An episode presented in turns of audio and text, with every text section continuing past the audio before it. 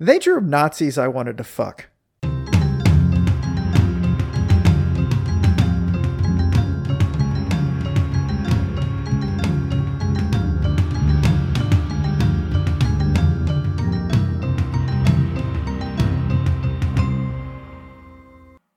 Hi there, and welcome to Hav and Charles Talk Comics Season 3, Episode 5. I'm your host, Charles Herring, and I'm here with my very good friend, Javier Gonzalez. Hi, Hav. How's it going? Hey, Charles.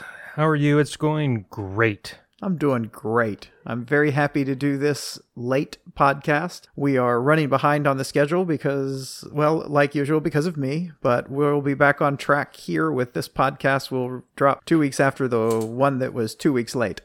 Today, we're going to be talking about two comics for a change. Wait, no, that's exactly what we do every time. So we're going to do the same thing we do every time and talk about two comics, one that I chose and one that Hav chose. The comic I chose is a little thing that some people may or may not have heard of called Flashpoint. And really obscure. It's incredibly obscure. Hard to find. Yeah, it was difficult to find.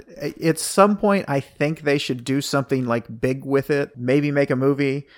Maybe cast somebody that's not a monster in it. Yeah, there's that. Yes, there is that. Still going to see the movie though. No, I am going to see it. And then I chose a comic book called Tom Strong, which none of you have heard of, which is okay because I had not heard of it. Had you really not heard of it? No, I legitimately hadn't heard of it. Okay, that's not a knock on it. I legitimately enjoyed it. So, okay, good. Yeah, but it's Alan Moore. You can pretty much enjoy anything Alan Moore writes because he does such a good job, even if it's not your thing. But Tom Strong was my thing. I want to be very clear on that. Yeah, Alan Moore's. It's hard to. I can't think of anything I've ever read by him that I was just like, I'm not even going to finish this. Always pretty good, and you know, if form holds, which you know, now we two different comic books. We usually go when they were released chronologically. So Tom Strong, the first issue we read was released in 1999. In the year 9000. Wait, no, that's not. That's the year 1900. Yeah, I guess it doesn't. It doesn't work as well. Yeah, I used to love that year in the year 2000 bit. I did too. And then your selection, Flashpoint, which guess what, stars The Flash. You see what they did there with the name? I do. According to my Googling and Wikipedia research, 2011. So yeah, so you kind of already let that cat out of the bag. So you liked it, the Tom Strong. I did enjoy it. No, it was a fun throwback comic, not necessarily. I said before we started that I'd ask you this. Is that his character that he created? It is. As far as I understand it and everything I've read, my understanding is he just wanted to do I know we used this term before, like a love letter, love comic book to the pulp kind of action heroes from the early 1900s, kind of like Flash Gordon meets, what's the other one I'm blanking? Buck Rogers. Yeah. There's another one that I'm blanking on, adventurer, scientist kind of dude. I mean, shoot, just throw them all in there. What's the one with Johnny Quest? Doc Savage? Doc Savage, that was Doc Doc Severn. Yeah, Doc Savage. Doc Severn, I think, was one of the band leaders of the Johnny Carson Orchestra. Well, close enough. Okay, I swear, I'm just, for some reason. Steampunk a little bit. You get a little bit of the, you know, earliest 20th century, because he's born in the year 1900, I think, is the thing. Yes. There's a whole lot of stuff that we have seen in other comics we've read because they've adapted from the same places. I'm not saying they took it from this. They took it from the same source material because we had Jupiter's Landing where they go to an island and gain powers. This is sort of that. His father and mother go to an African island. Yeah. The island is called Ataba Teru. However, that's how I'm saying it anyway. Yeah. Attabateru. Attabateru. And I love the way they set up the backstory on it with a little boy on a blimp going to school reading a comic book about Tom Strong. And the whole time he's reading this comic book of his of his hero's origin. His blimp is being attacked by, were they Blimp Bandits? Is that what they called them? Maybe, yeah, something or like that. Blimp, something. It was, I apologize. I read that one 2.5 weeks ago. So Blimp Bandits or whatever, and he's oblivious to all this. He's also oblivious to the fact that Tom Strong is saving him. Yeah.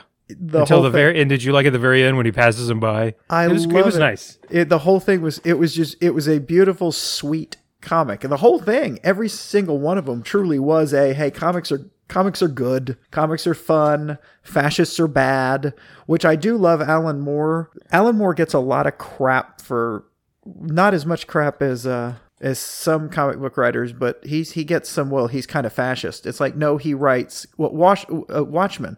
Yeah. And the right-wing stuff, he goes with that, but it's not. Sometimes people have trouble seeing when someone's setting a stage with that in order to do something with it and being that thing. And it's actually, I think it's Batman Returns. The Dark Knight Returns. Frank Miller? Yeah, that's Frank Miller. Okay, Frank Miller is accused of being a fascist too. And as people... Well, and he said some stuff too, which is yeah. Granted, but in order for certain comic book characters to work, they have to be in a fascist society because they're fighting fascism. Correct. And, going back to what you're saying about this writer, this author, Alan Moore, and Watchmen, he's on the record in a couple different quotes I've seen from him talking about how he's just flabbergasted that people's favorite hero character from Watchmen is Rorschach. And he's like, I can almost hear him in his own, British slow speaking accent, very deliberately saying that they're freaking morons if they took away from Watchmen that Rorschach's the one that you want to get behind and cheer for. Yeah. Yeah. Rorschach is not the hero of this. Yeah. And maybe there aren't any heroes in that really, but yeah. That's a whole different. I swear at some point I'm going to suggest Watchmen, but speaking of that, the fact that the same guy that wrote Watchmen, that wrote V for Vendetta, and countless other dark, heavy, serious stuff can then turn around and do something like this, which is so cool and sweet and uplifting and fun. And fun and positive. Fun. Yeah, and he goes, and look, I really enjoy, I'm getting kind of chills talking about this because I really enjoy this because it is just a fun throwback to the pulp comic, not even comic books, like pulp novels or heroes from back then. Oh, what's his face from Mars, Don Carter from Mars and all that stuff. Without the racism. Sure. Yeah, Whoa. You said that like that was a bad thing. You want to try that again? No. I mean, yes, because you know what? In this one, he right away, the island where he's at, black people that Tom Strong then gets brought up by because his parents die. Yes. He's brought up in a tube. That's how many times the gravity of Earth so that he's super strong? 20 times. They're making a Superman. That was the plan. They're making a Superman. They were still loving and caring for him, but he didn't get human contact because they had to wear special suits to go down and see their boy. He couldn't really hug him or human contact. And then also on the island there's a plant, and I swear I wrote this down here somewhere, but I got a lot of notes. It's a root or something that keeps him young. Yes, there is a root that keeps him young because when we first see him, it's the 90s. Maybe. Well, yeah, there's flashbacks there. I mean, they're all over the place. I'm talking the blimp one is like in the 90s. Oh, yeah. Almost episoded that. The first issue is in the 90s, flashing back to 1900s. So he's 90 years old in this and he's aging. He does not look like let's just say he doesn't look 90. He looks like he's in his 40s. He's got like the gray sideburns. He's got the little gray sideburns. That's it. Yes. That's it. Oh, so he ends up marrying the chief. It's the chief's daughter. And by the time he's leaving to go to civilization, because of his help, presumably they are now like a highly advanced society. They were already incredibly advanced. I'll give you this. This was not a white man came. They were okay. Good. Yeah. No. They were a very highly advanced. Oh, that's right. They actually were helping them. Now, his father was a brilliant scientist. And it reminded me of a lot of this. Reminded me of the first thing we read, Black Hammer. Yes, Black Hammer. There was some Black Hammer stuff because, again, same source material. Because the robot was kind of like walkie-talkie or talkie-walkie. Yeah, yeah. Newman. Because he was a pneumatic man. Pneumatic man. And then they had the reason that Hav decided to do this. They had a talking monkey. Well, a talking gorilla. Yes, they did. And he finally got to suggest a comic with a talking primate. Yes, and I don't remember. God, it's been a little bit since I read this, too. God, what was his name? Something Solomon. Grundy. No. Was it Solomon? No, I'm now making that up. I don't remember. Son of a gun. Because Newman... You know me in names. Yeah, I'll find it. But go ahead. Gosh darn it. It's going to drive me freaking crazy. Well, no, it was just... The art was so... It was definitely... It's wonderful to see the art that would have been in the original comics, only a little more cleaned up and not on newsprint. That's how I would describe it. I know that doesn't make that much sense, but... No, it does. It does to me. Because it's very 40s and 50s style, but it's this beautiful... It's more crisp. It's not on newsprint. It's obviously on my iPad, but it was... And it was on full color sheets that are good paper. With good four-color process. So just beautiful art. Well, and the art was by Chris Sprouse, who I just clicked on, and he won an Eisner Award for his work on Tom Strong. That's how much everybody thought of his work on that. The art on this reminded me of the art on Powers, but different artists, I think. Just the general character design. Oh, okay. I can go with the character, because, I mean, this is the art on... This is so crisp and comic booky, and that was so dark and noir. The coloring, yes, but I'm just talking about like how the figures, just general like how the faces and bodies are exaggerated the certain comic booky way. Anyways, King Solomon. Yes, I found it too. King Solomon. And if Solomon sounded right, but you're right, Solomon Grundy. Mm-hmm. Solomon Grundy is not an ape, but King Solomon, Newman. So the wife is, I'm going to say Dalua. Dalua, D-H-A-L-U-A. The daughter is Tesla, probably for the electricity dude. Yeah. No, not him. So, yeah. So they show the whole background. He's essentially a bubble boy, but a room boy. Yeah. It is Blimp Bandits. Oh, that's awesome. Blimp Bandits. When he's with his wife, I'm looking at some pictures from this. No, go ahead. Yeah, because originally his father was...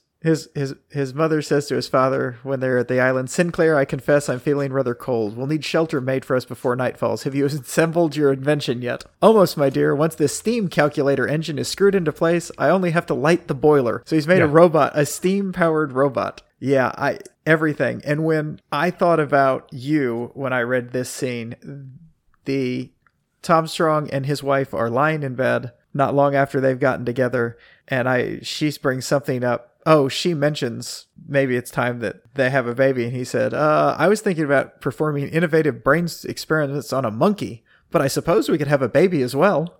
Yeah. Yeah. I was like, Hav loves this. I know. It's awesome. Oh, the root? Goloka root. Goloka root. Some kind of vegetation from the island is Goloka, longevity, and blah, blah, blah. So his mom and dad die in a bad earthquake? That's what takes him down? Yeah, something like that. Yeah, it does. But it was good to get him out of the way so he could be raised by people that actually would love him like they should love a child instead of putting him in a hole. It's tough love. Yeah. You know. They didn't know any better back then. So they mentioned right early off that his like arch nemesis is this Saveen guy, Paul Saveen. And we see him later on, which is fun. And the female Nazi thing. You did not see that coming? You did not? What? You didn't see the Nazis coming? That they were going to be a player?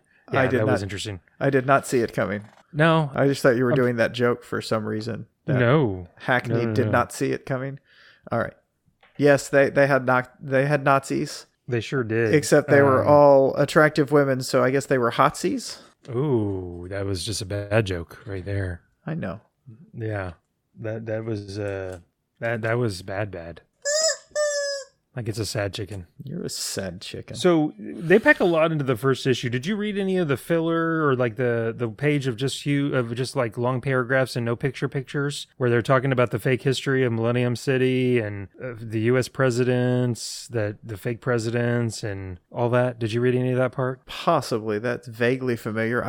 I just read what was ever in the comics on DC thing. Well, so look, I don't mean to rush through anything, but you get him going to he's going to Venus, you know, because he's Tom Strong, and that's when the Modular Man comes. Mm-hmm. Do you remember? What did you think of that? I thought the Modular Man was kind of actually slightly weak. Really? Of the stories, I thought that one was weak. I didn't really like that one that much. I liked the last four issues, that four issue arc, the best.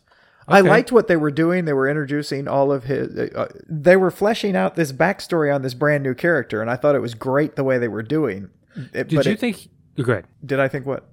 Did you think he had existed prior to him doing this comic? I wondered. Yes, I wondered. He did a good job on that because he's very similar to a lot of other things. So, I did absolutely no research, as I am known for. Yeah. I did actually think about doing research, so I could have surprised all of you with knowledge, but why would I want to change a perfect streak? Oh, that's good that you have that kind of self-esteem. That's impressive. The Modular Man, I was going to say, I really liked it on reread because, look, this came out in 99. Uh-huh. I feel like it was, look, I know internet existed in 99. I had dial-up. Okay. So the fact that Modular Man was existing on the web back then, and hid until somebody downloaded it. I thought it was a little bit ahead of its time. He wasn't hiding. The ability, the instructions to make him was hiding. I guess. I mean, it's just a line of code on the internet that somebody had to download and start and accidentally. Well, you download the instructions, and that you just had to have a couple of nerds that would do something stupid on the internet. I mean. Okay, just because you didn't like it, I did. I enjoyed it. I said it was I told you I really enjoyed this whole thing. I just thought that was the weakest of the group. I also thought it was interesting that the deal he struck with him was like, hey, look, what's frustrating is topical. Guess what, buddy? I know. It's always... No. My tired, stupid fucking ass pushed pause instead of download a while back. Oh, no. Yeah. Are you joking? No, I'm not joking. Wish I was joking. How far back? I don't know. It says we got to 20 minutes. I don't know how long we've been recording because it moves. I just looked up and I'm like, it's not the red thing. Now I'm recording.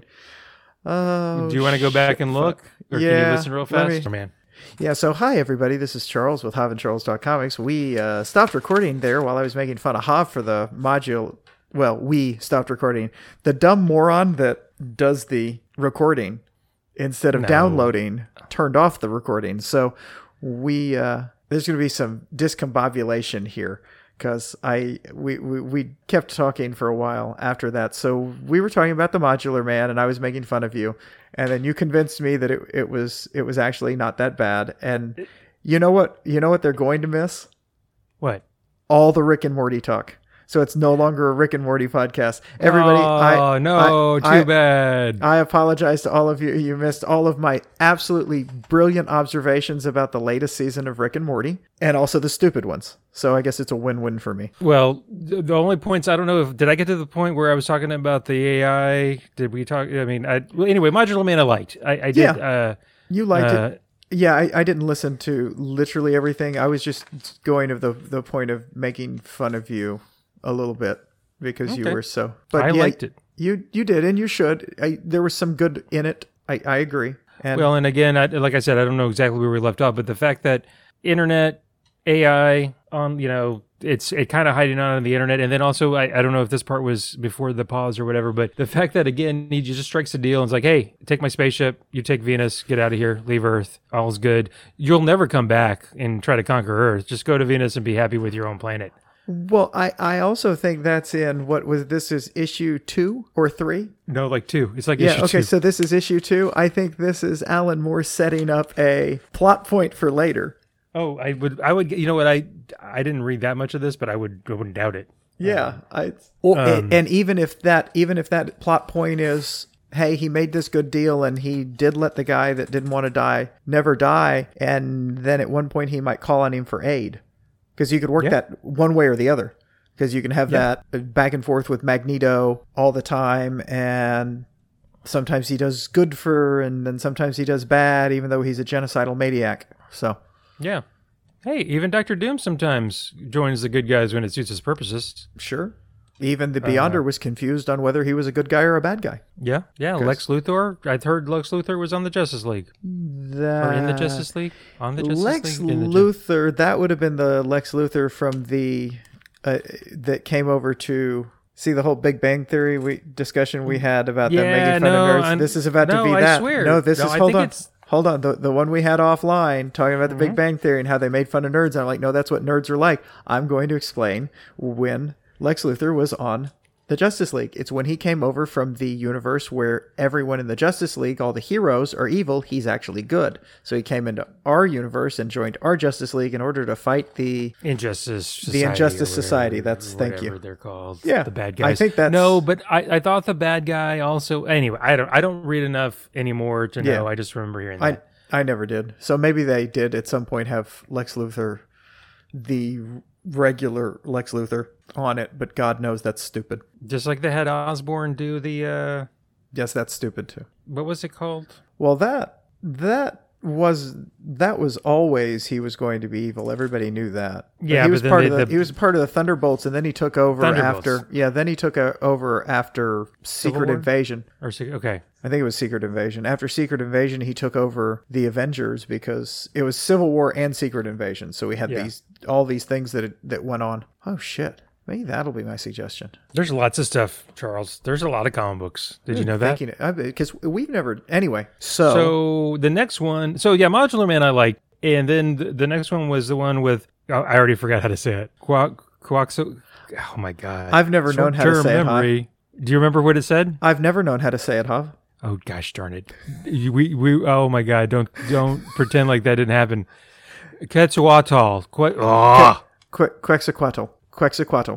That sounds about right. The part that we 86'd, I have finally looked it up, pronounced it, and then I started saying it. But before that, he had gone on this thing. Somebody's going to write in that you idiots don't know how to say it, and I pointed out that I never tried to say it. So that was Quetzalcoatl, the Aztec god who in this comic they're from a universe that the Aztecs were never destroyed by Cortez. They then learn to multiversal travel, and they go into universes where the Europeans won and take over everything. And that's what they're doing, and they have got a computer that does it, and they've named it after their god, but it's actually like a demon or a god but... It's a sentient AI. It's a sentient AI, okay, which... I think.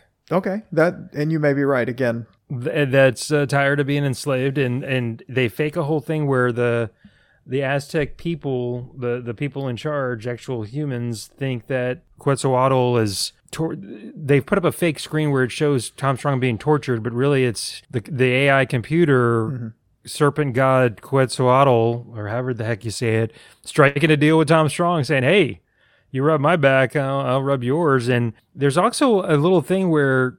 There had to be trust going both ways, and at the end, Quetzalcoatl was like, "Why did you trust me?" And it was like, "Because I don't know." It was something like, "Hey, you were shooting straight with me. I was shooting straight with you, and this is how I roll." Yeah, it was kind of it was interesting. Tom Strong has a lot of Superman in him. I mean the base.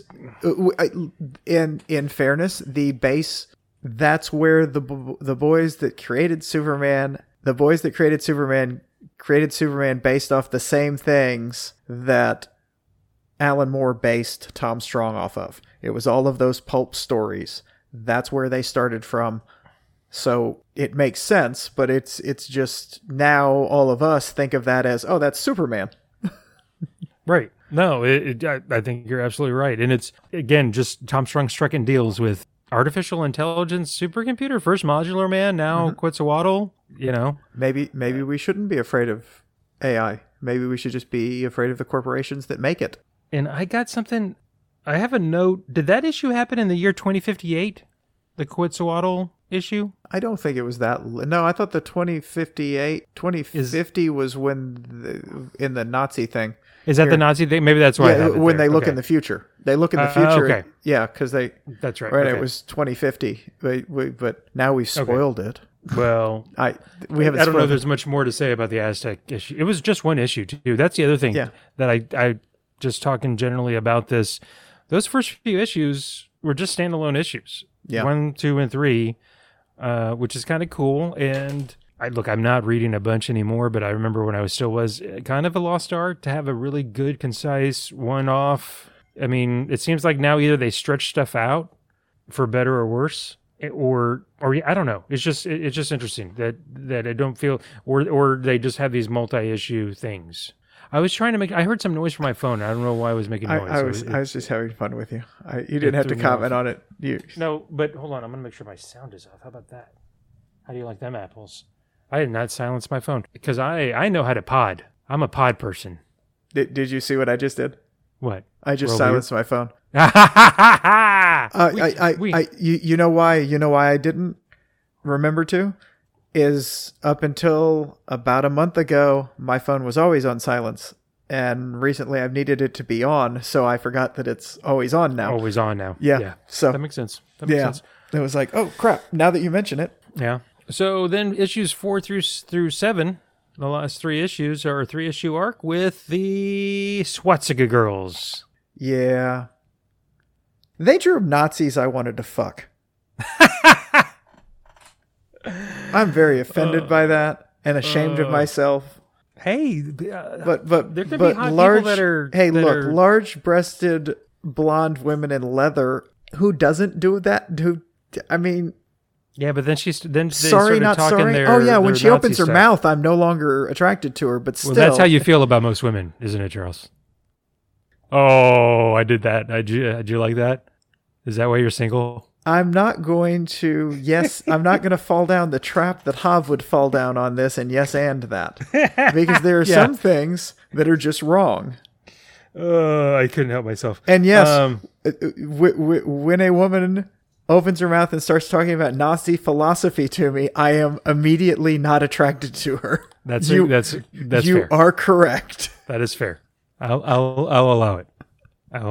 So right off the bat, they're in their weird flying machines attacking him, and they send him back to like prehistoric time Pangea, where there's this thing that's a slime mold. Do you remember that whole part where they send him back to prehistoric times? Yes, when they send him back to prehistoric times, and he meets Swamp Thing. Well, and I have it. It's like Swamp Thing. Yes. It's a primordial. It's evil Swamp Thing. It's yes. But again, doesn't he kind of strike a deal with the Swamp Thing? Or no? They struck a deal. The Nazis struck a deal with him, with the Swamp Thing, slime mold thing. Well, and hey, I also had this note. And betrayed the slime mold thing. Well, Nazis, duh. Nazis and the other dude, Saveen. Saveen comes out of retirement and faked his death for like the umpteenth time, apparently, and is super old, but in cahoots with the old Nazis. Oh, I did have a note. The slime mold thing. Dean Koontz, horror writer. I know you're not a big horror guy. Yeah, never read any of his stuff. Okay. Did you ever see the movie called Phantoms with Ben Affleck? So there's this... Say that again? Ben Affleck. I some comedian was calling him Ben Affleck. I don't know why I found that so humorous. It's a really, really great bad movie, Phantoms. Just so you know. It's about, so they try to explain, like, you know how there's been those mass disappearances like Roanoke, and then there's like a famous, like some garrison or huge part of the Chinese army was marching. They try to explain that away with some kind of bog monster. Like a slime mold thing that comes out of hibernation out of the ground, and like these, it's kind of like a bog monster, I guess, big, huge thing that can learn. Liev Schreiber's in it. Peter O'Toole's in it. Rose McGowan. It's a really great bad movie. It is I mean, just the fact that freaking Peter O'Toole's in it.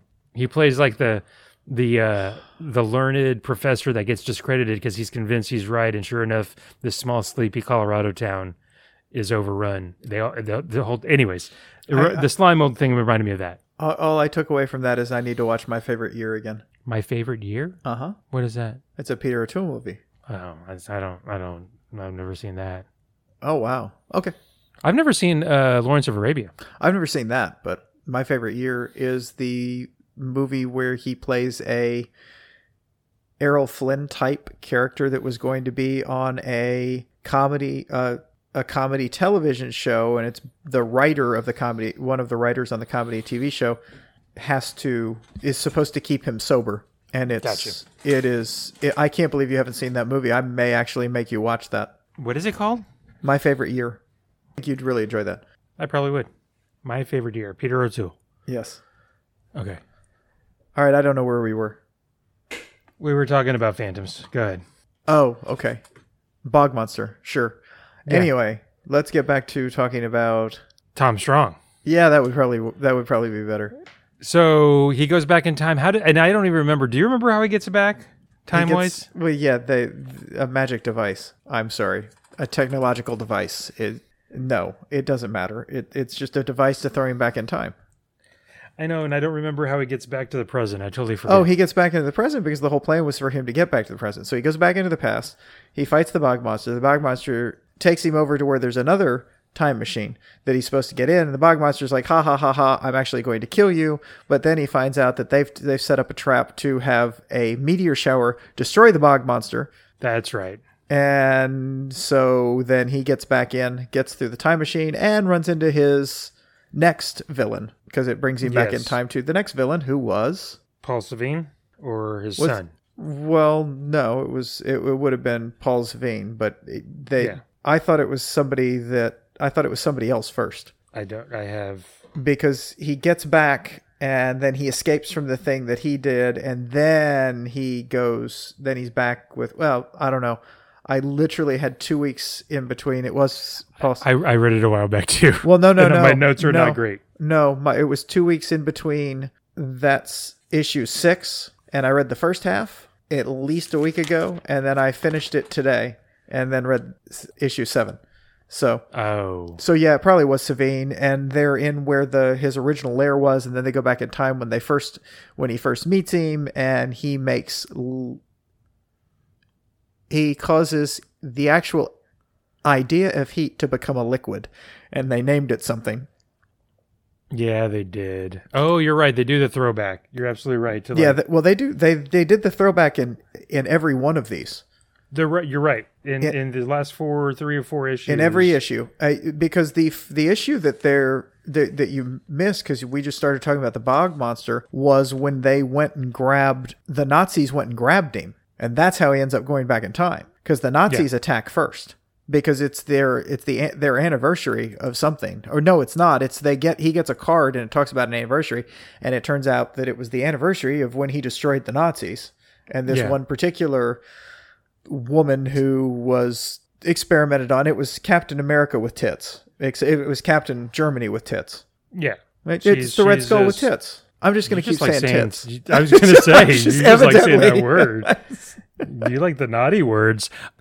Well, speaking of, every time they do a throwback snippet or section, they had some really good guest artists. They had so Chris Sprouse is the regular artist, but then interspersed with the where they had the little vignettes in the middle. Mm-hmm. Art Adams, Jerry Ordway, Gibbons from Watchmen, and then Gary Frank. Okay. All really top-notch artists. And that works really well too, because they really do throwback kind of art every time they go back like that. So it's a brilliant thing to have a completely different artist than to try to ask the regular artist to go, okay, now completely change your art style for this comic. Yeah. I think that would even be harder, but it makes a very stark contrast, not stark in a very obvious. Yeah. I stark sometimes means bad, and I don't mean that. It's just very obviously a different style, and it really makes it work. Yeah, and he even writes it in a completely different style. Yes, because he'll write it like it would have been written back there, only good. Because when they go back to the 40s to write the first meetup with the Nazis, it's written like you would write a Nazi comic. Later, when he's the throwback, this first thing with Saveen, they throw it right back into what could have been a Superman comic of the time, or a Batman comic actually, because they get trapped in a vat that they're going to pour heat on, and he has to use, well, he uses his super strength to break it, whereas Batman would have used some, I don't know, a lockpick that he had hidden in his cheek to pick the locks. Sure. Yeah, yeah. Whatever.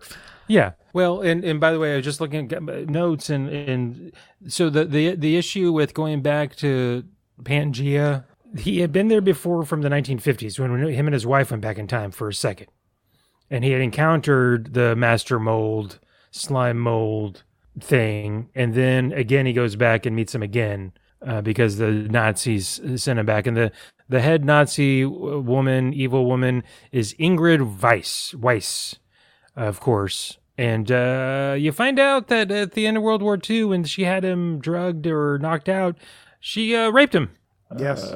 I'm guessing. I mean, I don't know that she took a sperm sample and, you know, did the whole in vitro thing. Maybe she did, but I don't know. I thought the implication was while he was passed out, she copulated with him. That's yeah. I think that's called rape. Yes. If he was unconscious. Well, yeah, I was agreeing with you. Okay. All right. There is really only one way to get a sperm out of a guy. Even if she did go in vitro, it would have been a sexual assault of some sort. Yeah. So, yeah, and then he gets to find out that he's got a little Nazi baby. Yeah, except he's a full-ass grown man, and he's completely Nazi. Albrecht. Yeah, he is a... Yeah. He's a mama's boy. Well, he was raised to be a Nazi, and so he is definitely that, and he does not like his father because his father is married to a strong African island woman. Oh yeah, and they use some words. Oh yeah, they do use some words. What words do they use, Hoff? I don't remember. And I blocked them out. Okay. Don't you and yes and me on that. That's my kryptonite. No, yeah. Now I gotta say the bad naughty words. No, they didn't use that word. No, they did not use that word. But they used some other pretty. Yeah, it was definitely. It is the difficulty. Okay, I have to tell you a story. So I was at the place I was today, and I was alone in the room. And while I was waiting, my mom was off getting physical therapy. So I was in, and I was listening to my book on tape while I played a game on my iPad. Yeah. And the book I'm listening to keeps going back in time to 1974 and police officers. Yeesh. And one of the characters dropped the N-word, and I was like, oh crap, and I had it really low, and I'm like, oh dear Lord, thank God, because my phone just said the N-word. Wow. Whoops. And I mean, from a writing standpoint, it was purely, absolutely in context for what it was. It's not, you know what I mean? But yeah, I was just it wasn't gratuitous or weird. Yeah, it was gratuitous, yes, but yes, it was, but it was a rather shocking, oh my Lord. Yeah. No, I gotcha. So, yeah. No, I'll just go ahead and cut all of that out. Nope, sure. No, whatever. I'm just whatevs, man. Why are you smelling your fucking shoe, Hav? Because there was dog stuff outside and maybe I may have stepped in it. Okay. So, I just want to make sure. Okay. I kind of figured that, but good Lord. Anyways. I can see you, right? I know. By the way... It can't be that bad if you had to damn near touch your nose to the shoe. I guess I got it in my nostrils and it just won't go. I don't know. It's weird. I'm like, where does that smell? I was like, I almost wanted to tell you to taste it. Then you'll really know. Let me. Because all you would have had to do is stick your tongue out because it was that close. No. You know what I found? I haven't smoked in a while. Guess what? Smoking affects your sense of smell, Charles. Did you know that? Sure. Huh? No, don't smoke. I'm trying. It's bad for you. I know. I'm doing my best. I'm proud of you. Thank you. If that means anything, it does. Good. No, I thank you. No. Anyways, so Saveen. Yeah. Hav keeps talking about how he keeps coming back from the dead. Yeah. So they have a big fight with Ingrid Weiss and Albrecht. Actually, what happens is his family shows up. Because they come to rescue. Because we've just been talking about Tom Strong throughout all of this, in at least not on his throwback times, but his daughter is battling, his wife battles with him, and his wife comes out to really go after this Nazi bitch. Yeah. I'm okay saying that. I don't really like to use that terminology around women, but I'm perfectly happy. With Nazis in front of it. I am perfectly willing to do that with a Nazi bitch. Yeah. And she beats that bitch's ass using the atomic knuckles. Yeah. That Saveen had invented at one point. And it was quite glorious. I kind of enjoyed it because she is beating her ass. And I truly loved when she introduced herself. Do you remember that? I don't. Okay. She said, she explained that she was the daughter of, she said she was the daughter of so-and-so and the king and this, and punched her because she goes, "Who do you think you are?" And she said it again as she knocked the bitch to the ground. Yeah. And then Albrecht is fighting his dad, but his dad isn't fighting him back. And then he says, well, let's see what the future holds. So that's where they go to what you were talking about, and they go 50 something. Yeah, yeah. They have a very Superman-y type device, because Superman has literally used the look in the future device, and they look and they see 2050, and you first see Tom Strong in like a back to tank nerd, and yeah. they're doing something to him to stop the Nazi stuff multiplying in his body. Sure. That his son... Well, I just read this today. Yeah. And his son is trying to take over the world again. And his daughter is fighting the son. And he's saying very horrible things to her about her. And it's not gonna bring it up. But understand that it's horrible. I hope that was the dog toy and not you squeaking your... It was a dog toy. Your chicken. No, but she's got her lamb fine. That makes a squeaky. That's cool. Wow, you heard that. Okay. Yeah. Okay. And you have a good microphone. It's fine. I guess I do. And so it turns out that, yes, he's a Nazi, but that they stop him again. And they made some comment about 80 years ago when you found out about Saveen 90 years ago. And that's when it goes back, because Hav keeps saying how Saveen kept faking his death over and over and over again. Right. It turns out that Saveen never faked his death, that he died the very first time, but he had a contingent plan where this creature... That's hilarious. This creature... That's... You're fine. Okay. Where this creature had... Oh, I know why I can hear it better than you. Your microphone doesn't come through your headphones. Ah. Your microphone comes into my headphones. Gotcha. Okay. So I hear the squeaking. That's also why you don't hear all your damn clicking. Anyway. Yeah, maybe that's true. That's absolutely why that's true. So it turns out that the Saveen that the son was so proud to be taught by Saveen, so it isn't actually Saveen. He's this mimic type character. It's a bad guy that can... That's right. He's like what's her name from X-Men. Yeah, I know. Well, my blank. I just was watching First Class. Well, I had it on in the background today while I was working. Mystique. Gosh, darn it. He's like Mystique, only not hot and blue. Yeah, and nakers. Well, that's your hang-up, dude. That's not a hang-up. She is naked. Yeah, no, that's true. So they then allow them to take the mother and son to leave, because his wife says, no, she's broken. Yeah. you can let her go. I broke that bitch. Yeah. That was awesome. I saw the defeat in her eyes. Yes. Yeah. Yeah. Master race my ass. Yeah. I normally don't like watching a woman get beat down, but if it's a Nazi, yeah, I'm okay with it. Yep. Yeah. Nazis, punching out Nazis. It's always a good thing to punch a Nazi. Yep. So, hey, I'm glad you liked it. I am too. I'm very glad I liked it. Guess what? Alan Moore, he's not a bad writer, huh? No, he is not. Alan Moore is a very, very, very good writer. And I think I said this at the top. The other thing that's really cool about this is it is very comic booky to in a glass half full fun comic book, not dark and it's like some of his stuff. Mm-hmm. He just guess what, he can do a little bit of everything. And this was one of his like we described. You brought it up earlier. Like we described Black Hammer, like kind of a love letter. Exactly. To a certain type of comic book, a certain type of hero from back in the day, from like literally, to steal your word, literally 100 years ago, from the 1920s kind of hero. I didn't invent that word. I'm stealing your use of the word for now. The actual original meaning of it, you're stealing that? It's okay. Okay. Thank you. I did really like this. I liked this so much enough that I think I'm going to continue reading it. I don't think it's a huge number of issues. Well, it was fun, and there's more issues, so I thought I would continue and read some of them. Yeah, I mean, I had it pulled up. It's 36 issues. Okay, total. Well, that's the original run. I think there's more series.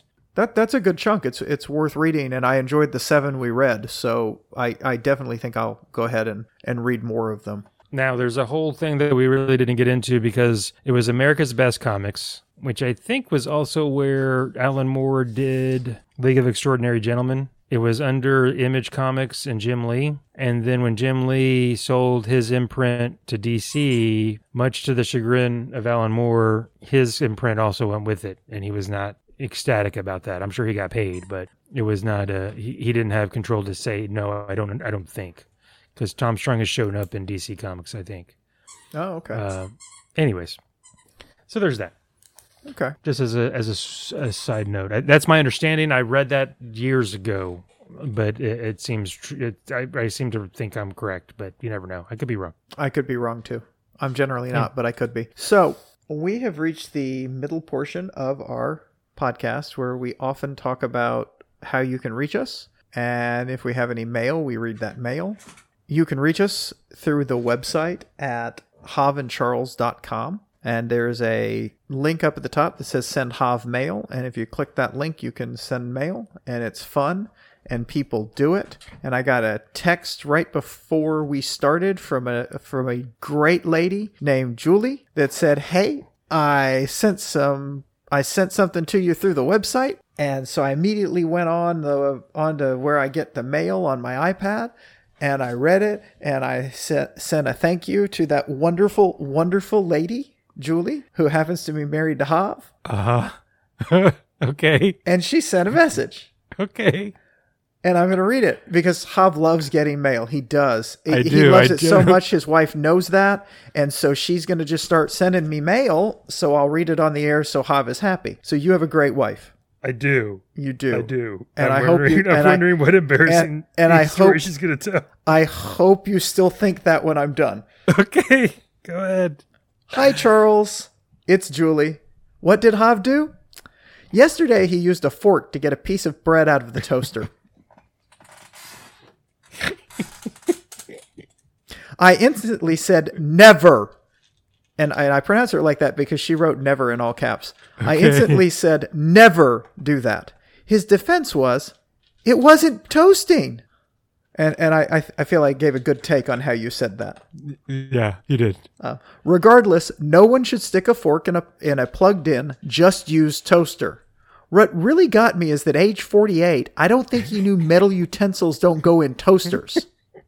I don't know if that's questionable parenting or a lack of awareness. Every day, I'm either surprisingly amazed or overwhelmingly disappointed. Have a good podcast, Julie.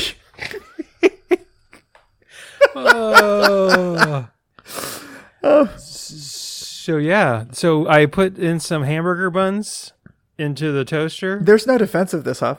I know, but one of them got stuck. You know, one of them popped up, one of them didn't. And there was a fork laying there, and I didn't even think about it. Look. Speaking of poor parenting, poor like they were bad. We didn't have a toaster growing up, not because we just didn't.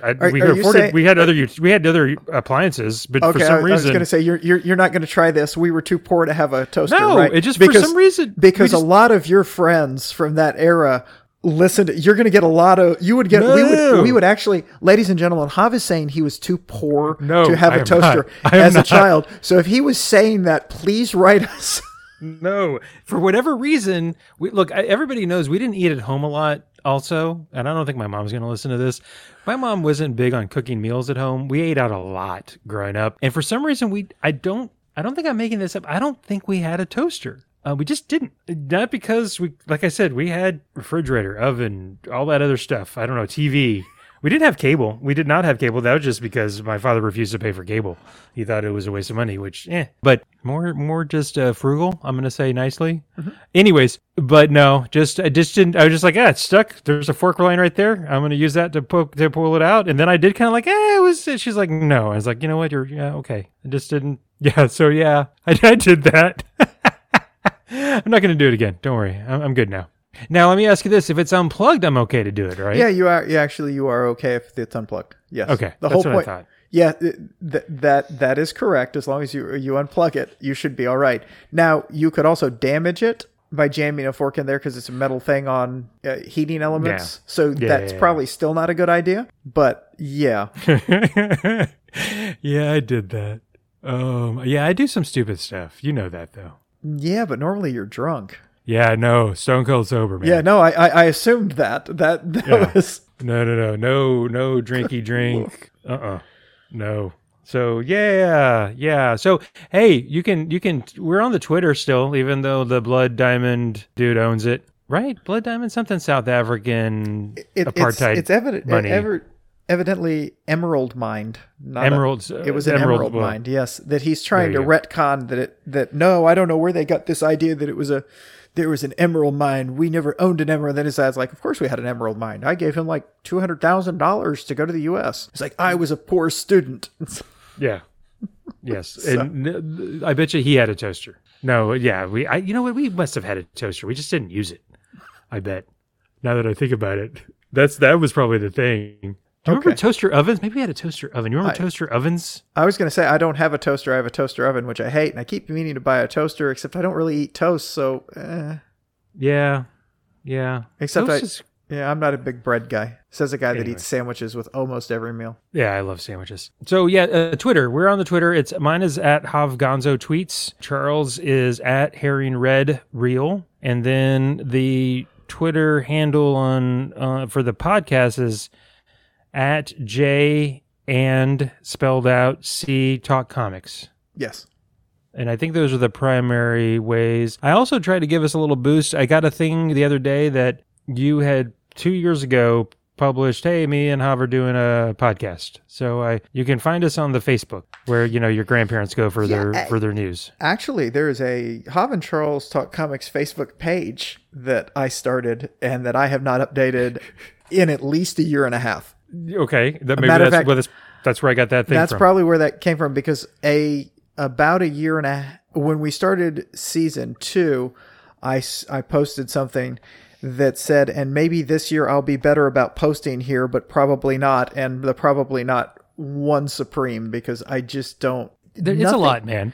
Well, it's not even so much that it's a lot. Dealing with Facebook from a standpoint of using it is not that great. It is not that great a site for posting things that you want to do and trying to find information based on it because they really want to charge. Honestly, with that kind of page, they really want me to set it up so I'm going to pay them money, and I'm not paying them money. It's just not going to happen. Well, what I've noticed. Oh, good. No, that was it. That was my Facebook sucks rant. I've started trying to go on Facebook just because of family and friends I want to keep up with that I don't talk to. But they won't show you those. That's what I was going to say. So like once a week on a weekend, I'll go on there or if I think about it, I'll just, but holy crap, I swear more than half the things are advertisements or pages suggested. Yeah, it's just suggestion. I'm scrolling, and I'm like, okay, I'm done. I do like looking back at the memories that they suggest for me, like, oh, here's a memory that you were tagged in this 7 years mm-hmm. ago. That's just kind of nice every once in a while, but otherwise, Hey, speaking of, though, you started a YouTube thing for the pod, last year. Yeah, I got two. You're busy. There's 2 or 3 episodes up. Because you have to convert it to video because YouTube just won't let you do a sound file, so you have to put something in. And that's weird. And that takes some time. It doesn't take that long to do it, but then it takes a long time to upload because it's a video file. So, but it's not really that and trying to figure out. I had just gotten my new laptop and that I found out that it was shutting itself off pretty much immediately, so it stopped uploading. And I'm like, oh, okay, I got to set this up so it'll...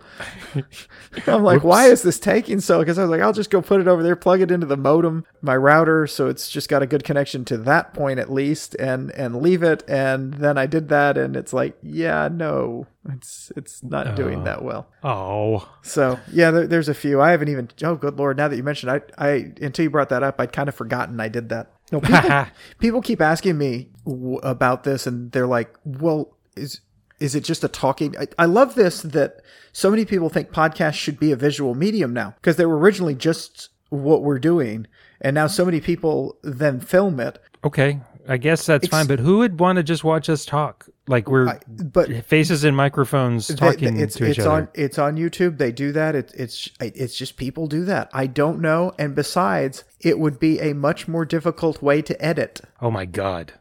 Yeah. Well, here's what I kind of think of. This is something that when I'm listening to podcasts, I'm in the car. Yes. I hardly ever listen to the radio anymore. I just put on a podcast.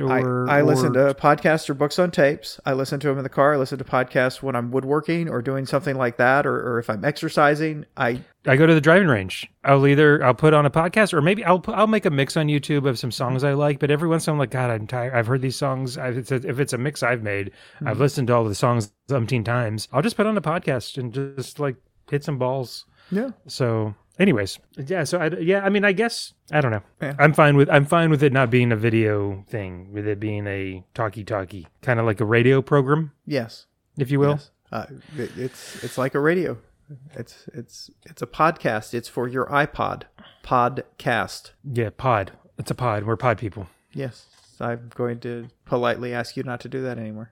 No, well, you can ask. I know. You can ask. I'm well aware that I have no control over you whatsoever, except I control the edit button. I was going to say, you can edit. You could do the whole Norm thing where they have it. I have something in my pants. You remember when they used to do that to Norm on the ticket, where groups would edit the crap out of him saying stuff and they'd make him say obscene things about his pants? I do. Oh, the ticket. Anyway, so... Is that still on? Yeah, I think it might be. Okay. I think it might be.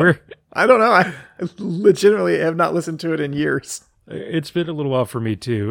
Really, since COVID, I stopped listening. I'd actually stopped... 2020. Yeah, I'd stopped before that, but... Yeah, it's been a while. So we did talk about... We did read another comic. We did? Yeah, a little indie comic by a DC, I think, called Flashpoint. And DC stands for Derivative...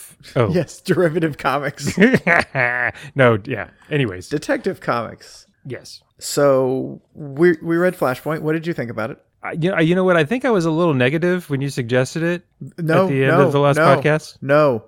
That is incorrect. You were very negative. It's good. I mean, for you were ungodly negative. Right? I felt like personally attacked. I was like, it's like being savaged by a kitten. Look, with the stuff that I've suggested, which are big, I've suggested Mutant Massacre. I suggested the Avengers Under Siege, the Mansion Under Siege. And it was just, this is something I feel like my...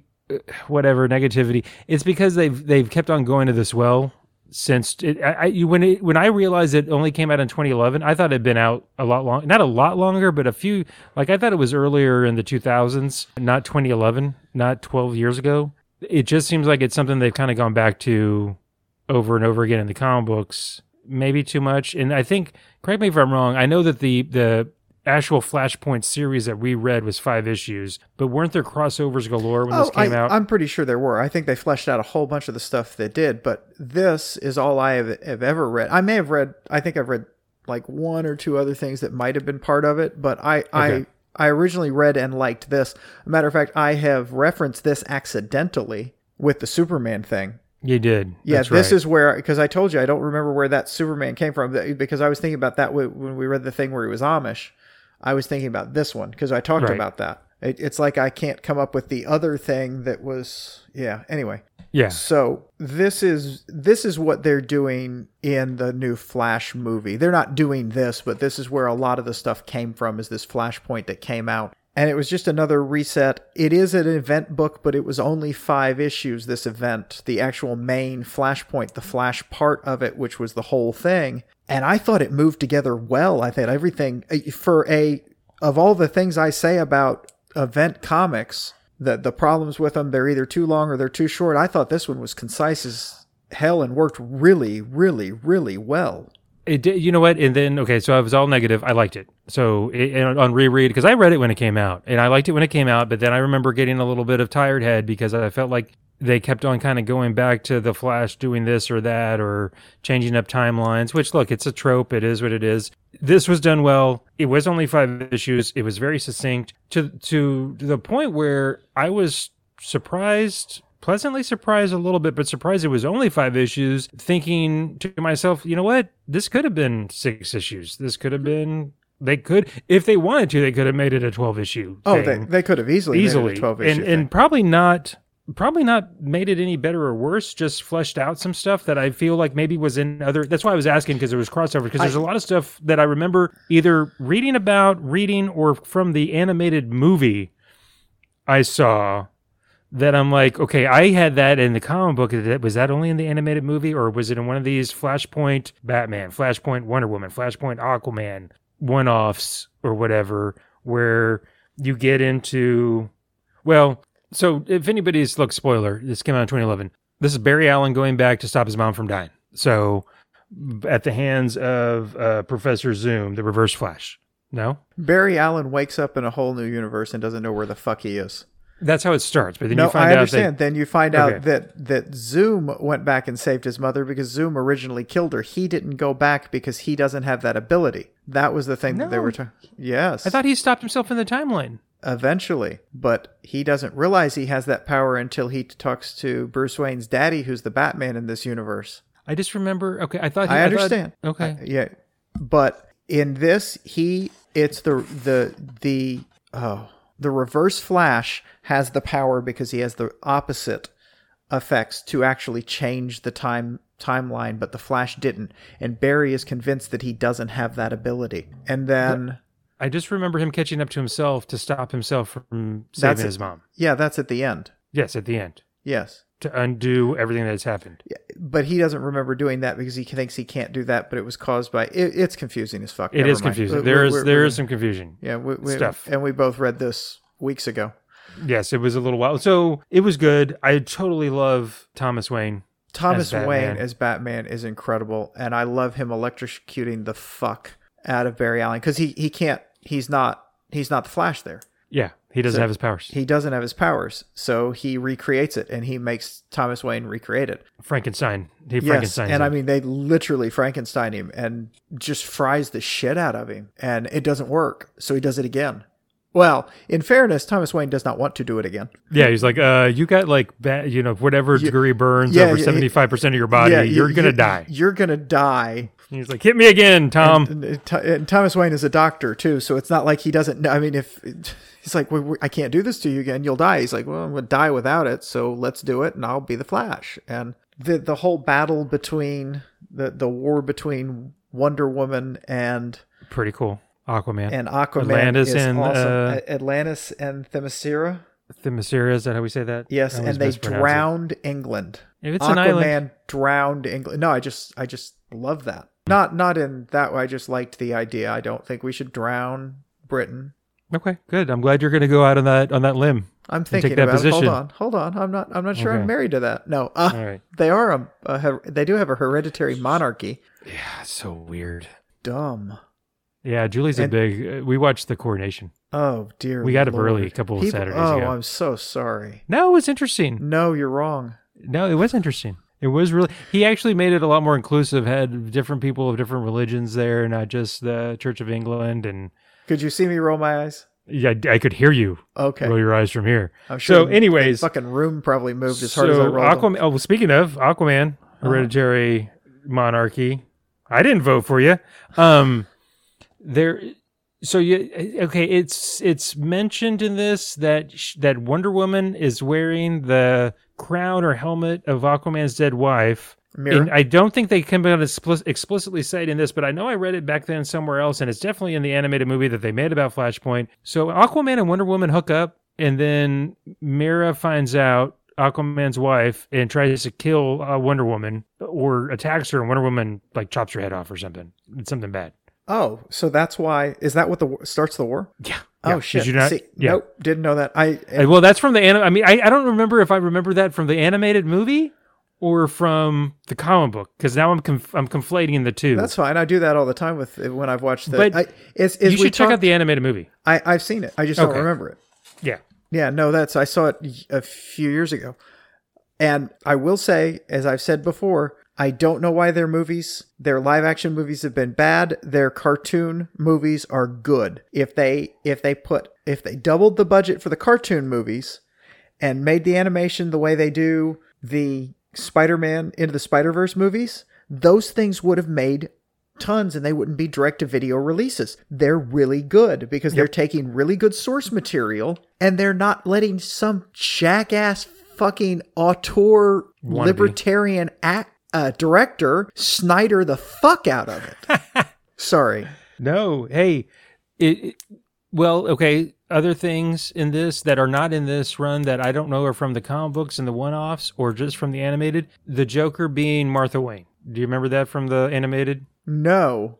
Yeah. So. Oh, now that you mentioned it, the animated did have it. See, the Joker wasn't in what we read here, so I. No, the Joker wasn't. So and I want to know now if is that only from the animated or is it also in one of these one-offs? I don't know. Now because now, I'm wondering if there's an omnibus. I'm sure there might be. I my guess is most of that is going to be on the DC app. I bet you.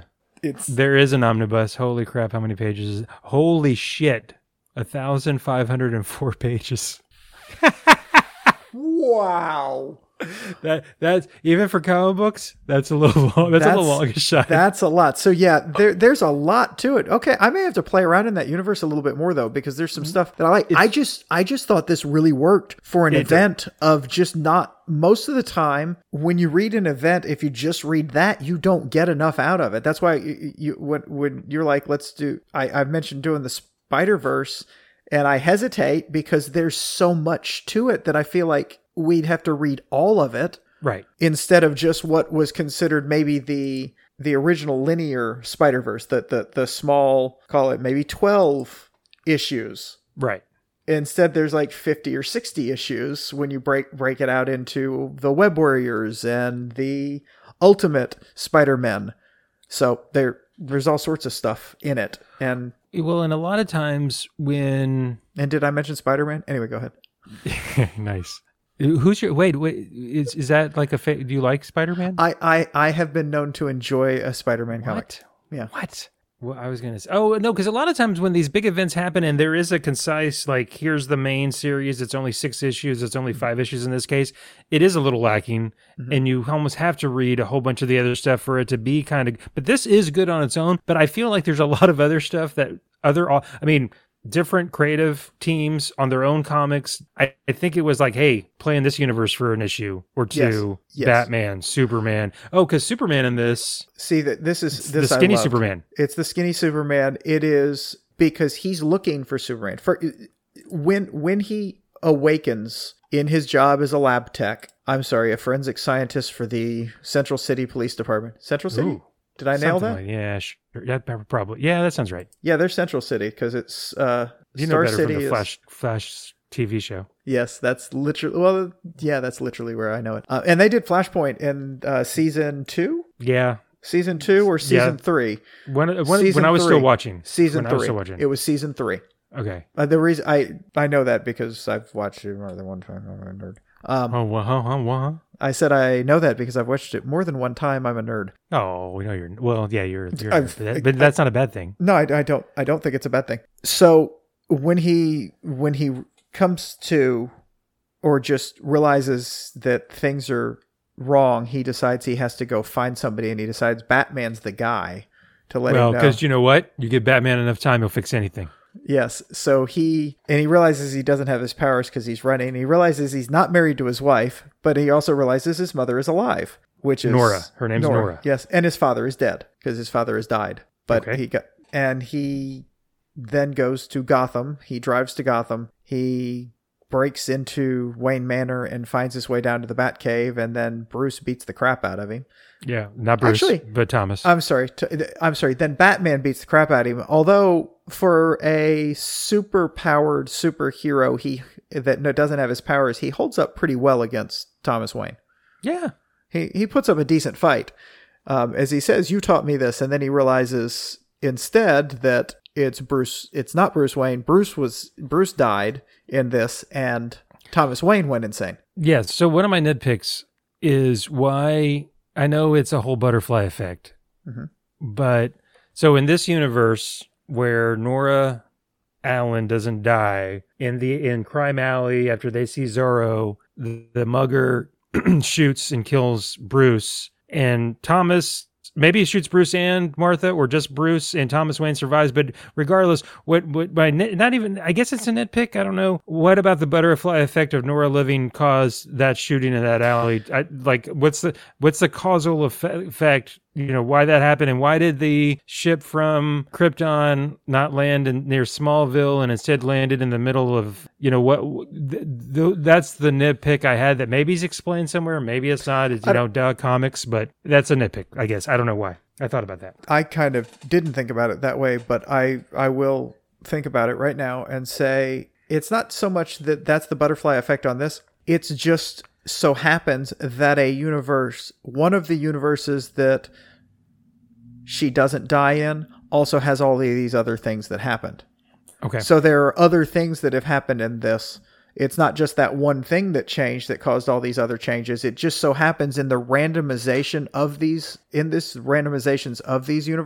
In this one, this is what happened. This is what happened. They could be across, not intertwined. This does not necessarily affect that. It's just, this is a completely different universe. So some things happen differently. This one in a billion shot that any one of us are born because that particular sperm hit the egg. I mean, if you think about the randomness of any one of us being born, our exact person, that these things can just any difference. So in the universe where this happened, tons and tons of things are going to be different. So that's how I look at it when I see something like this. It's not necessarily that her living caused all of these things. It's this universe.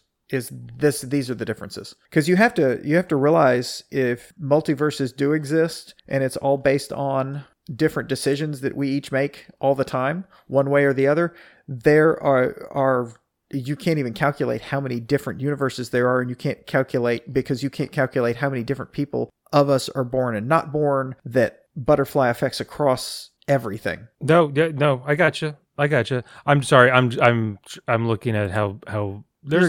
You're ignoring me. I got you. No, I get that. No, I was listening and I get it. Just time travel and it just gets me tired sometimes. We're not talking about time travel. Just like the Marvel interview. Multiverse. Universe. I know. They're jumping through time, but also dimensionally into different universe. Alternate realities. Timelines. Yes. Yeah. At a different time point. You cannot travel back in time in your own universe. You can travel to another universe in a different time. That's right. I know. Right. Oh, speaking of, did you see Everywhere, Everything, All at Once? No, I haven't yet. I liked it. Okay. I really want to see it. It's good. What else? Oh, because, so I do want to know if it's only from the animated, but I feel like that animated stuff is heavily based on the comics. Almost every one of those animated things are lifted directly from the comics. So I want to say that Martha Wayne in one of these one-shots turns into the Joker. I think you're right. So, yeah. So that's interesting. So in this one, you have Captain Cold as the hero, although really a bad guy of Central City, mm-hmm. or Citizen Cold is what they call him, rather. You still have Cyborg. And a matter of fact, some people are trying to prove that he's a bad guy, but he's not. He's a good guy, because I liked that. Yeah. Because there's somebody, oh no, he's. And then you have, look, the war in Europe is just tearing, it's going to go global, and Cyborg's trying to raise an army. Of metas, but nobody wants to go along with him unless he gets Batman, and Batman's like, see ya. In fairness, Batman see ya because Batman does not care if this world lives or dies. This Batman is killing people, and he kills them by dropping them off the building right above Crime Alley where his son died. He's broken. He's not in a good place. What else? So do you think Michael Keaton's going to be Thomas Wayne? That's a good point. I bet you not, but you never know. Maybe. That'd be cool. Would also explain his age. Yeah. Of course. That'd be cool. Yeah. I'm totally fine with that. Yeah, and if he's like really, yeah, it'd be interesting if he was just like a vigilante killer, vigilante. That'd be and well, super. By the way, every Batman that has been out of the comics, every movie Batman has killed people. Even in Batman 89. Okay, I apologize. You're right. I forgot about Batman 89. Every. No, the campy ones from back then. I know. Like, I'm saying they didn't. I'm agreeing. I apologize. I'm talking about Christopher Nolan. I'm starting with Michael Keaton and going on. They've all killed people except Michael Keaton. Michael Keaton killed people. Who did he kill? Watch the movies. Okay, we'll see. I'll keep a count. I swear he did. I may be wrong. They just seem like they're not as Batman worried. Doesn't kill. Yeah. Okay, you can say that. In this universe, also where he does. Abin Sur is still the Green Lantern of Earth. Yes. You got a whole bunch of this. This one's the one where, okay, this is what I was talking about. So Jeff Johns wrote this. Mm-hmm. The art's by Andy Kubert. Jeff Johns' Shazam, Captain Marvel, is where all the orphans say Shazam and they all together they all have to say Shazam and they all turn into Captain Marvel together. It's a weird take on it. I never really dug. I did like the fact that Tawny the tiger is a house cat to everybody else, but is actually a tiger. I thought that was cool. That was cute. But that was one thing about the Jeff Johns Shazam Captain Marvel that I never really... I don't understand why they had to tweak that part of it, and they couldn't just have Ms. Marvel, Freddie Freeman as Captain Marvel Jr. You mean like they did in the Shazam movie? They could all be their own, yeah. And I even liked it in the Shazam movie when instead of... In the original comic when they would all use it, it splits the power because they all break off into a different one. Yeah. So they all have that power. So when the original Captain Marvel would say Shazam, he'd have the power of all the gods. But when each of the other ones would break off, it would break off that power to them. So that's why they each had their own little thing that they were good at when they were doing it. So I guess he didn't want to deal with that, so instead he just shoved them all into one person. Yeah. Okay. Oh, it was just one of the... Yeah. That's a nitpick. No, it's not. No, I don't like that either. It's just a weird tweak on what didn't need to be tweaked. I mean, if anything, just have them all be superpowered and not have them... Yeah. They did in the movie. Exactly. What else? You had the Outsiders, but it was a weird group of Outsiders. That's why they're Outsiders, huh? Yeah, Pied Piper is one. It's some of the Flash bad guys. Mm-hmm. Pied Piper's in there. You had Enchantress. You had Shade and the Secret Seven. I just wrote down some of these names. You had Deathstroke and Icicle in Europe, and I think they get slaughtered by Wonder Woman. Steve Trevor is in Europe trying to rescue Lois Lane, but I don't know if anything ever comes of that. I think it's just mentioned. That must be something else in one of the other comics, or he does find Lois. I forget. Something happens with that. He does find Lois. Yeah, that's right. At the very end. Mm-hmm. So in Batman, Thomas Wayne's whole thing is when he finds out that Barry Allen's actually telling the truth when he gets his powers, essentially, and he could fix everything. He's like, okay, I don't care about anything else. If you can bring Bruce back, I'm with you to the end, buddy. Mm-hmm. And so they do their thing. Yeah, that's what finally makes the addition of Flash and Batman gets everybody to gang up and go after him, and then the real thing is he then goes back and saves his mother, stops himself from killing it, and everything goes back normal. I mean, it was a now it all wraps up kind of comic, but everything about it was just fun. But we were talking about the Superman thing because I mentioned this. So I got confused about when we read. I did. I thought the nail for some. Okay, no. I got confused about the nail because I thought that was the one where Superman was this emaciated thing that came out. When I mentioned that when I was reading it, I thought that was what it was leaning up to. That's where they found that because I had both read the Flashpoint and I'd seen the movie, and the government got hold of Clark Kal-El when he got there, and they've been experimenting on him his entire life. He's just been living in the dark. Or anywhere where the sun can't reach him, so he doesn't have all his powers. And Flash is like, I know this guy. We've got to get this guy. Did a plane crash, and he's the most powerful being, and he's just the greatest dude, and he'll save us, and blah, blah, blah. And they go find him, and they break him out. And it's a bit of a battle. They break him out, and then he just tears off. Once he gets out in the sun and he can fly, he just takes off and goes, and he just leaves. And he, well, you know what? It makes a lot of sense. And, no, I'm not. Yeah. And Thomas Wayne's like, okay, so that's bullshit, and I like the Flash. He's like, no, he'll be back. Yeah. No world. I love that he's talking about in no world is he not just the greatest. I'm like, that's just fucking bullshit. You've been to the Crime Syndicate universe. You know there are worlds where Superman's not great. Now they're very few and far between. I get it, but they do exist. But God damn it, you've been there. You've seen it. You fought the Red Rocket or whatever they call the... Yes, they call him the Red Rocket. Red Rocket. You just scratch yourself up. Look at you. Look at you. I have a problem. So the Crime Syndicate's Flash is called the Red Rocket. Oh my God. Go ahead. Just let it out. You don't have to stifle your laughter. You crapped yourself. You're laughing so hard you might crap yourself. I did not crap myself. Hey, it's okay. If a little pee came out, it's okay. It's okay. You're at home. I'm not saying you should just crap or piss yourself when you laugh too hard just because you're at home. But if it happens, it happens. Nope. Not judging. Not judging. So... It then becomes a very DC comic, because when all is lost and they're about to just be destroyed and there's nothing they can do, that's when Kal-El reappears and saves the day. He's had enough of this shit. Enough. Like, I think he says like, enough. He does. He says enough. And it's honestly is a very Superman thing. It's enough. And that's what Supergirl is going to play in this next movie. Superwoman, I want to say, because she looks like Superwoman from the comics. The other thing I was going to point out, in Europe, there are the Resistance led by Grifter from Image Comics and the Demon and some other folks. So, yeah, what else I wanted to point out? Oh, hey, at any point in this, do you remember? I don't remember seeing Martian Manhunter. I don't remember seeing him either. And is there any explanation as to why? Not in this, no.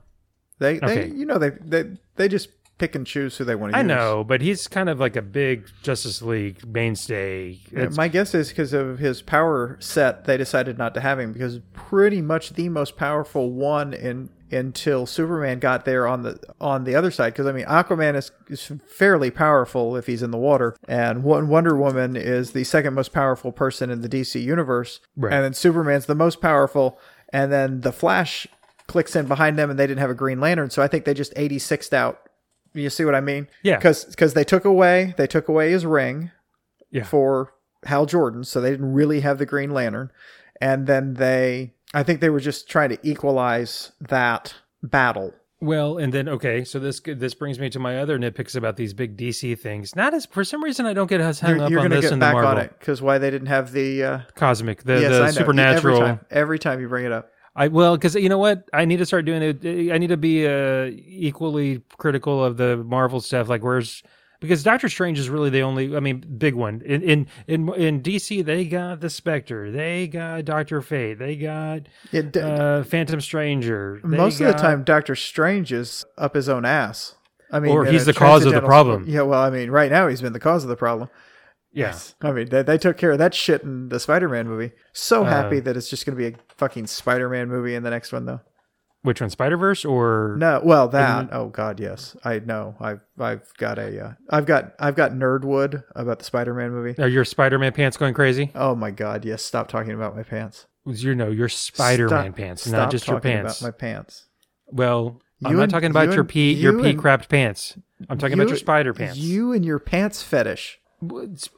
Speaking of movies, I'm a bad fan, because I really did like Shazam the movie, and I haven't seen the second one. Have you? I haven't seen it either. Yeah, I feel bad. I don't think it did well at the box office. It's The Rock's fault. I haven't seen. It is Caesar. I haven't seen Guardians of the Galaxy 3 yet. You know what? Me and Julie saw it on our wedding anniversary weekend. It was nice. For you, I see why she says she's either wakes up amazed by you or extremely disappointed. Well. I'm just trying to keep it 50-50, man. I just don't want the balance to go more the bad way there. I was going to say, taking your wife on her wedding anniversary to see a Marvel movie, I don't know if that's It was her gift to you. Yeah. All right. I can see that. That's better. But you know what? I know you've probably read a little bit about it. Well, I'm not going to spoil anything. No, I haven't. I literally have not read anything about it. Okay, I'm not going to say anything. If you say a fucking word, we will stop this podcast right here, and I will drive to your house, and I will slap you in the face. Word. Come on, I'm waiting. I said if you say a word about it. I didn't say if you say word. Oh, okay. I just wanted to see. Oh, look, it is 10:36, ladies and gentlemen. I think we're both a little goofy tired, because I know I am, because this is not as funny as it's making me laugh as much. Again, I can't talk the words now. I'm not as good verbalistically after 10. It was good. Look, I was poo-pooing on this when you suggested it. I think, again, I don't know why. You know, in hindsight, I still stand by. I didn't like the way Shazam... Jeff Johns, the way he reconfigured Shazam, Captain Marvel, but besides that, that's a nitpick. You were trying to be me, and it blew up in your face because you liked it. No, you end up usually liking the stuff I suggest, even though you don't want to admit it. You're a liar. I did. You like are this. A liar. Okay. So there's all that, and it was good. And I might have to look. I have to read more Tom Strong, and I'm going to have to. I like these big event books. And I'm looking 71 issues all in the whole event. I liked that one enough that I might read some of the other issues around it. I don't think I'm in for 71. I'm not going to do it like I did some of this Marvel stuff I've read, because I've read all of Civil War. I've read all of Secret Identity. I've read all of a number of these Marvel events. But that's because I really know a lot of those characters. So I was like, okay, what were they doing during this event? So. Yeah.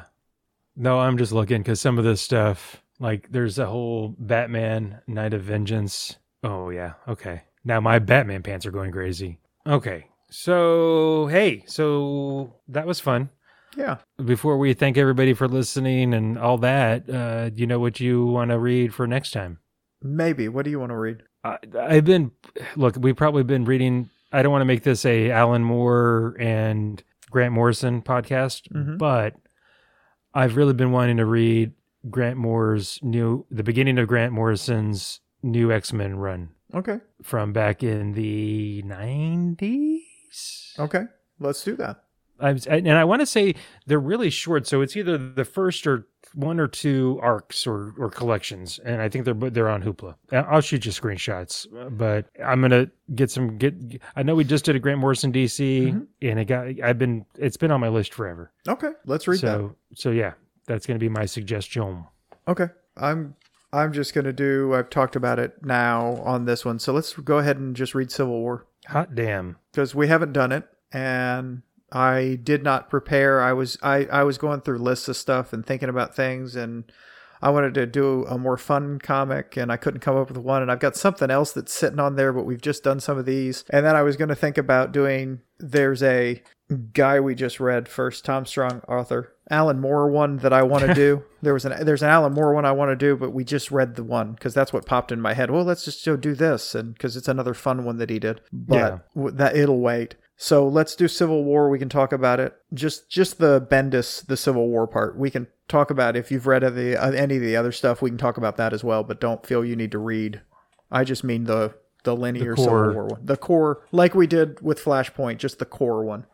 Gotcha. And if you do, like I said, if you do want to read some of the other ones, you can. I may look into some of them. We could talk about a lead up to it, and we just talk about it's not my favorite, but there's a lot of. There's some interesting ideas that they went with, you know? So. Yeah, no, Civil War, and I read it when it came out. Did you read New X-Men by Grant Morrison back when it came out? I'm guessing no, since you're not a big X-Men person. And I wasn't reading anything. You said it was in the 90s. I didn't read anything in the 90s. I want to say it's mid to late 90s, but I could be... Okay. I'll find it on Hoopla or Marvel. Like I said, I didn't read anything like that. I wasn't reading comics in the 90s. Yeah. Okay. I was busy in the 90s. I was busy not having sex with women. Well, there you go. That takes a lot of time. It does. I'm not being even sarcastic. It's a full-time job. Not having sex with women? You got it. Because, it's just, I don't know. I don't know where I'm going with that.